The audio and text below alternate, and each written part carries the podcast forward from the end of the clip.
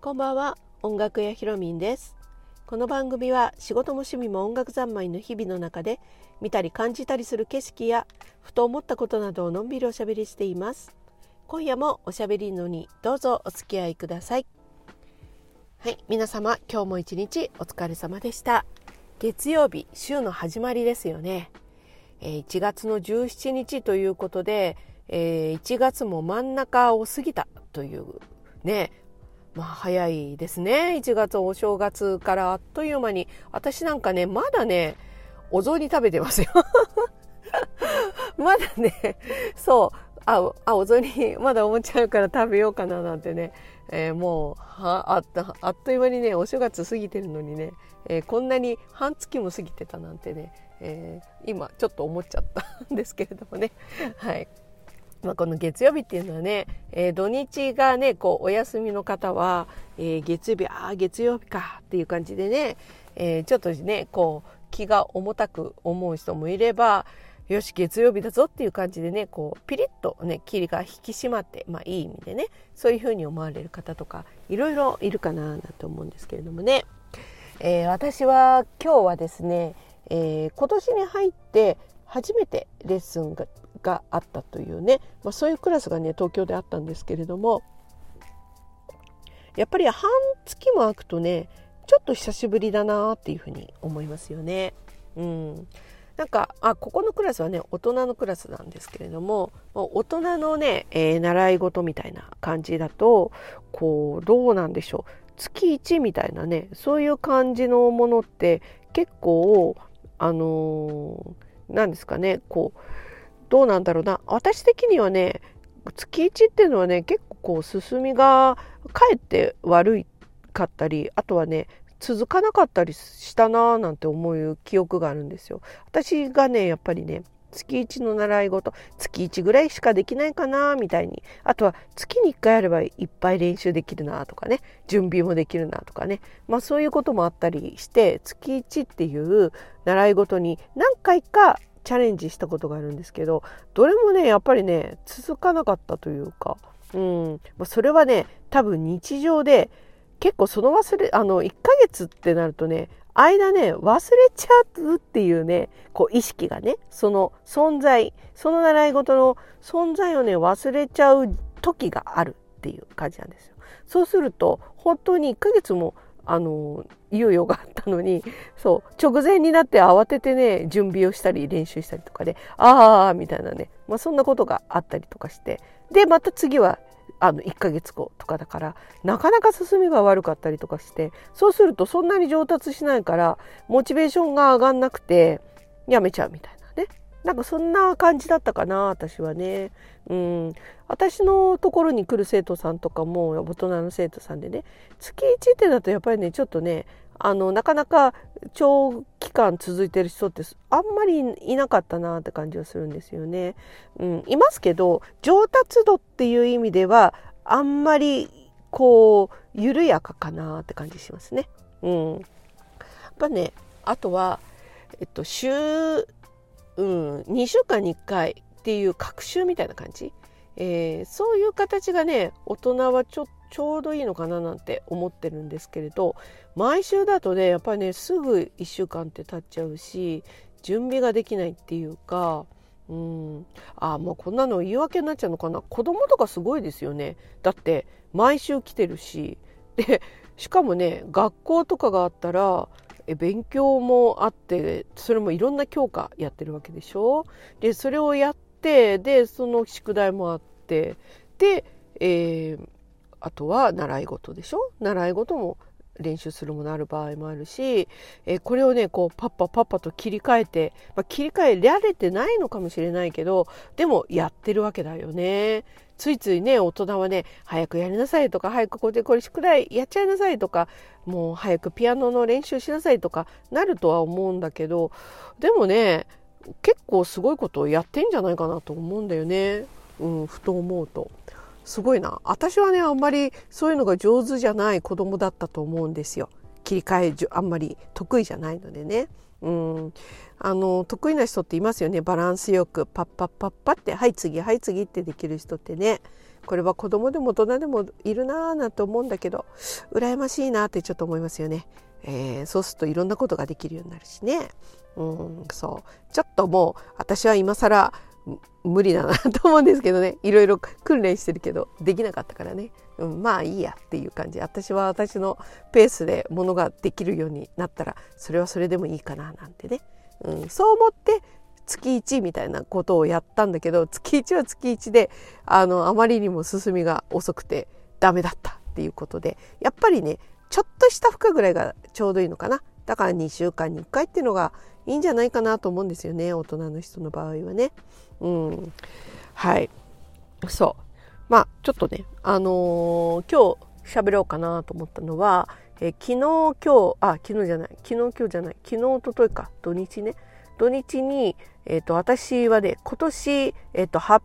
音楽教室が発表会がある年なので、えー、会場探しをねずっとやってやってましたね。土日。うん、まあこうここら辺あのリアルでできる発表会ね。うん、一昨年は一昨年が本当の発表会の年だったんだけど、まああのまあ、コロナのね初年だったので、えー、いろいろ迷ったあげく YouTube 発表会みたいなね、えー、オンラインの発表会になったんですよね。うん、ちょっとここも面白いことをやったんですけれども、うん、まあ全部ね手探りですよね。あのその場で一気にねこういろんなタイプのねオンラインの発表会っつったっていろんなタイプがあるから、まあ、どのタイプをやるかっていう感じなんですけど私がこうまあ取ったあの形っていうのはまあ7月ぐらいからね9月の真ん中らへんぐらいまで数こう数ヶ月にわたってねあの教室を渡り歩いて、えー、撮影をしていくっていうことをやったりねあのカメラとね三脚とあとライトですね。こうライト結構必要だったんですよ。途中で気づいたんですけどね。それとあとは、まあ、また途中で気づいた。お花ね。あれ必要でしたね。造花でね作ったお花。途中から増えていったんですけれどそう。これ面白いですよね。最初はね何にも気づかないから何にもない。ただ撮るだけだったんだけどああライト必要だなって言って途中からライトが増え。であお花があった方が華やかだなと思って途中からお花が増えみたいにどんどんどんどんとね途中からいい感じにどんどんなっていくみたいな、ね、そんな風にあに手探りってそんな感じですよね。そう。そういう感じでねあの 撮影していった。あとはあのいろんなところに来れない方はお家ご自宅で撮っていただいてでそれを送ってもらうみたいなね、うん、でそういうのを全部集めてえ編集をしてえー、それで、まあ、YouTube に上げるみたいなね、まあ、そういうような発表会をやったんですが、まあ、この編集作業もねまたあの試行錯誤で私がやってるのでうんなかなか大変でね思うような形になるまでやっぱりうん何ヶ月かかかっちゃいましたよね。そう。昨年はだからもう昨年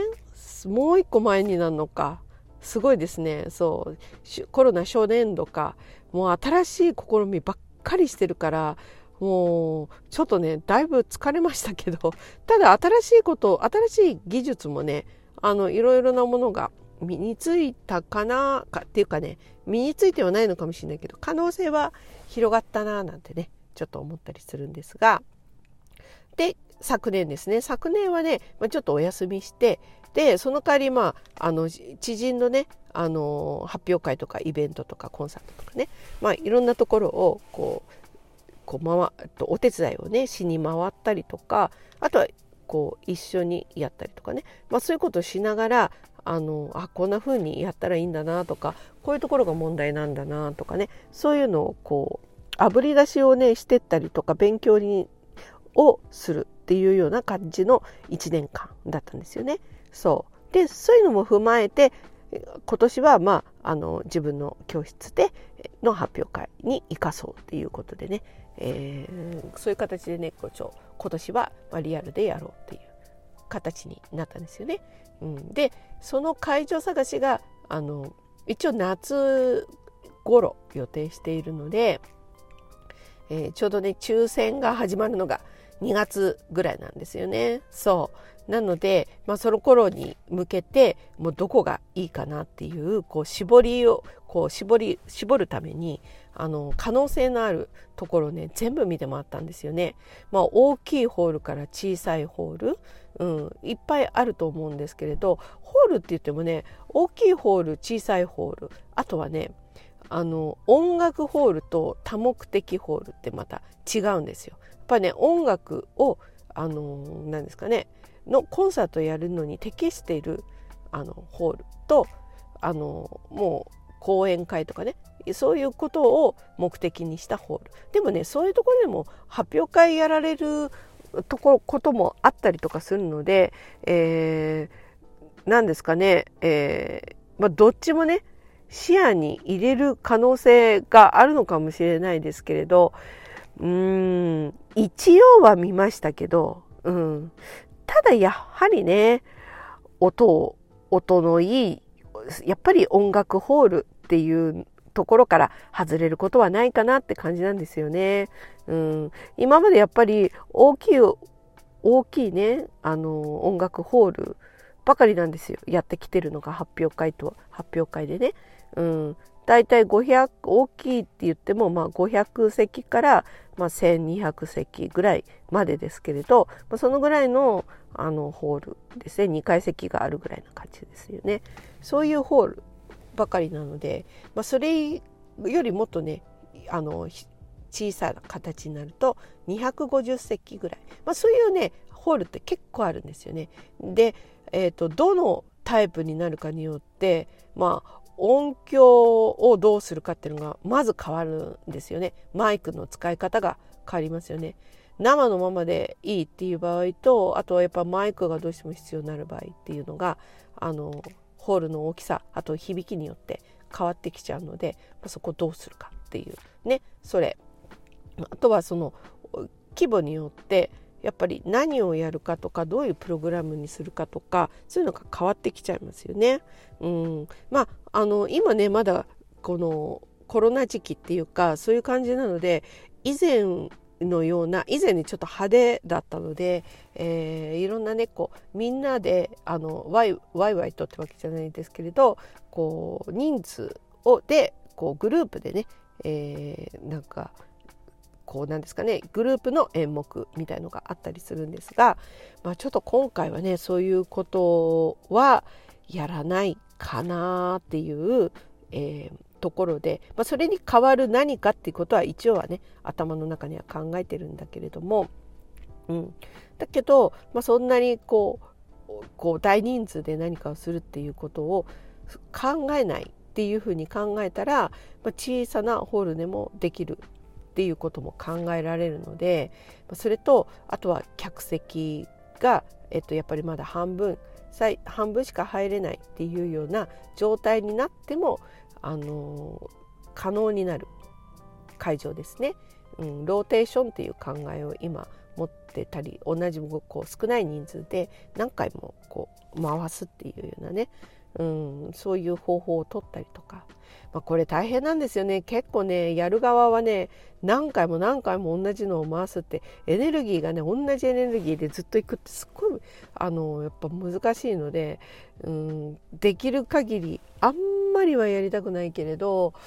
うんでこれがねそんなにやらなくても済むぐらいの規模の大きさのホールで予算もあのちゃんと赤字にならず そう赤字になると大変ですからねやっぱね。何十万ね何十万とはいえ赤字になんかなりたくないしね。そう。であのー、そう。音楽もねこう素晴らしくこうちゃんとあのー、何ですかねこういい感じに、えー、発表ができるっていうところと、うん、あとはやっぱり何といってもね会場に入った時のこう空気、うん、これはねその時に瞬間に感じる空気。これはねものすごく大きな判断材料にはなるんですよ。うん、あここでやりたいなって思うのか、うん、あここいまいちだな。ここはちょっとねあのモチベーションとかねこう上がんないなみたいなねそういうとこってあるんですよね。これはね大きかろうが小さかろうが同じですね。そう。あのあここすごい小さいけどものすごくテンション上がるなみたいなここで演奏してみたいなとかここでやったらみんな喜びそうだなとかねそういうなんかもう発表会をやってる時のねこうみんなの笑顔とかねあと、まあ、自分のモチベーションとかねああいうのがねありありと見える会場ってあるんですよ。うんそうまあ、それをね頼りっていうところありますね。最終的にはそこが判断材料に大きく影響したりするんですよね。まあ、そこと予算との折り合いがどうかっていうとこですね。うん、でそこまで分かったらあとはあのそれに合わせた演目をまた新たに、えー、何練り直すっていう感じここら辺って全部同時進行だなと思うんですよね。あの会場探す前まではこんなことやりたいなとかこのぐらいの予算で行きたいなとかある程度はね考えてるのでそれに合った会場どこかなで探し始めるんだけどいざ探し始めたらなんかここら辺って変わることはもう容易にあるんですよね。そう規模はちょうどいいけどなんかテンション上がんないっていうのあるありますよね。規模ちょうどいいけどテンション上がんないっていうところを選ぶのかそれともあなんかもともと考えていた演目はできそうにもないけどでもここで何かやったらすごく気分いいなっていうもう改めて一からね全部考え直しだけどなんかここでやりたいって思うか。まあこれをねどこを優先するかっていうところなんですよね。うん、で私はやっぱりどうしてもそのここで何かをやりたいっていうこうものすごくワクワクっていうねそのここに空間に降り立った時にやっぱり感じる直感みたいなね空気感。みこれをとってもあの指針にしていたりしますね。うんまあ、これがねやっぱりね準備ってねあの半年とか1年とかすごく長いのでやっぱこのモチベーションがねすごく重要になりますよね。その期間あそこでやるんだっていうねやっぱりそのワクワクををやっぱりこう求めてね、えー、ワクワクを目標にね、えー、仕上げていくので、えー、とっても大事な材料になるんですよね。決め手になるのが。うん、でそれを見つけるまで昨日一昨日そう。あ昨日一昨日そう。土曜日に丸々一日探してまあ夜にうーんって大体回ったけどうーんって感じだったんですよね。でもう昨日まで日曜日までかかる予定なかったんだけどちょっと予定変更してやっぱり日曜日もやってまああの回ったんですよね。でなんとなくあここかなっていうようなあのちょっとねあの希望が見えてきたんですよね。うん、あとはまああの抽選時期になったらそこの会場を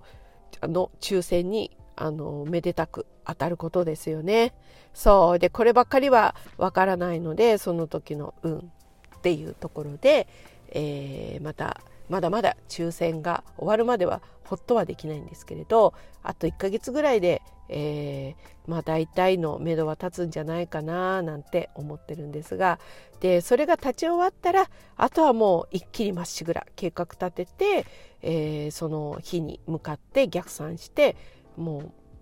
あれですね準備をもう進めていくだけって感じですよね。で生徒さんにもそこに向けてあの盛り上げてってあの導くっていうところですよね。うん人数がねやっぱりね音楽教室っていうと人数がすごいたくさんいるのでね一人一人をこうベストに持っていくって大変は大変ですけど面白いは面白いですよねすごくね。うんだからこのね楽しみをね、えー、私もまた味わいながら、えー、いけるようなそんな発表会にしたいななんてね、えー、そんな感じで意気込みはあのすごくね今が着々と育ってるからなんてねそんな風に思っています。はい。えー、そう。今日はねあのまあこの辺で今日は終わるんですけれども今日ねあの一つこう仕事っていう意味ではあの一つね今日ねオンライン学校がね今日開校になったんですね。結構大きなことが1個あったんですよね。そう。なのでまああの今週いっぱいは、まあ、この何ですかね、えー、これを皆さんにお知らせまだお知らせまで至ってないのでもういろんなところにお知らせしまくるっていうようなねそんな1週間になるんじゃないかななんていうふうに思っております。はいじゃあ今日はこの辺でおしまいにしたいと思います。では皆様今日も一日お疲れ様でした。おやすみなさい。